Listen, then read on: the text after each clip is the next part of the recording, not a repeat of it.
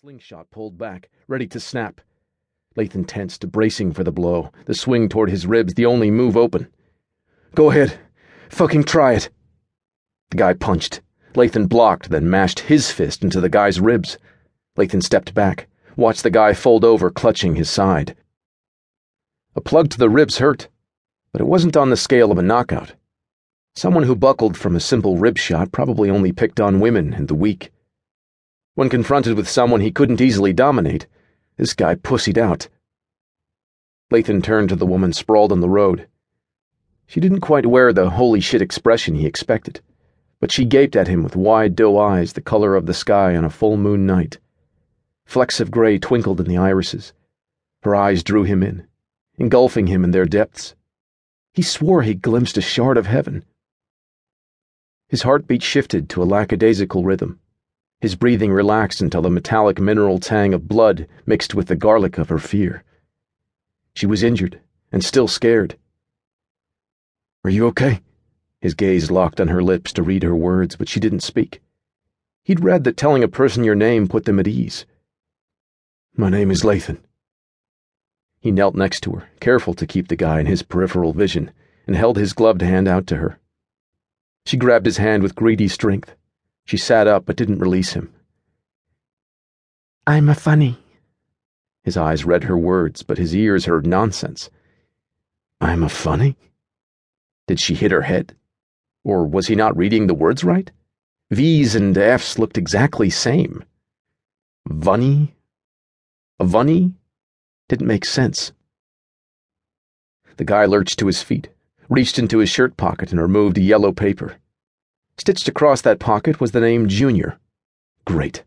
Somewhere out there was a senior who was probably just as big an asshole as his son.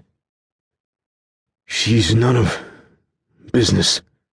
Junior's volume was loud enough Lathan heard the essentials. He rose to his full height. He had at least four inches and fifty pounds on Junior. Still clutching his hand, the woman scrambled to her feet and hid behind him. He had a solid hunch that if she could, She'd open a door in his spine, crawl inside, and hide until Junior left. She's standing with me, holding my hand. I'd say she's my business. Junior started yelling, the histrionic lip movements making it impossible to read any of the words. He jabbed the yellow paper toward her car. Answers.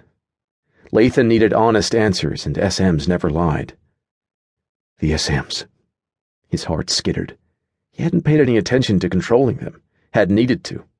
For the first time ever, they waited, patient as a shelf of DVDs, for his attention. Whoa, what was going on? He'd figure it out later.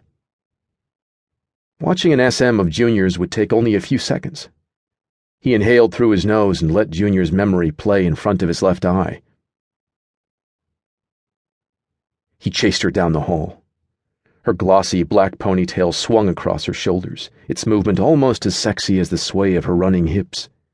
She ran into her bedroom, slammed the door. Open it! He put a sound of menace in his voice to disguise his satisfaction. He admired how she always ran, and when cornered, how she always fought. Leave me the fuck alone! She screamed the words loud enough for everyone in the house to hear. A smile pulled at his mouth, but he forced his face into a stern expression to convey his tone. Don't cuss. Fuck you! He felt the wide smile slash across his mouth. Why did his father insist that he tame her? Her spunk, her spark, her spirit continually amused him. With a well aimed kick, he busted the knob and charged into the room. She held her softball bat in a batter stance, prepared to slug his head off his shoulders and score a home run. 100% warrior to the end. God, he loved that about her. He rushed into the room, arm raised to deflect the blow. The bat cracked against his bone. Pain spiraled up and down his arm. She would have to completely incapacitate him before he stopped. He rammed forward, knocked her to the floor, and threw his body over hers. His weight was his greatest advantage in subduing her without really hurting her. He pinned her arms above her head. She thrashed and bucked underneath him.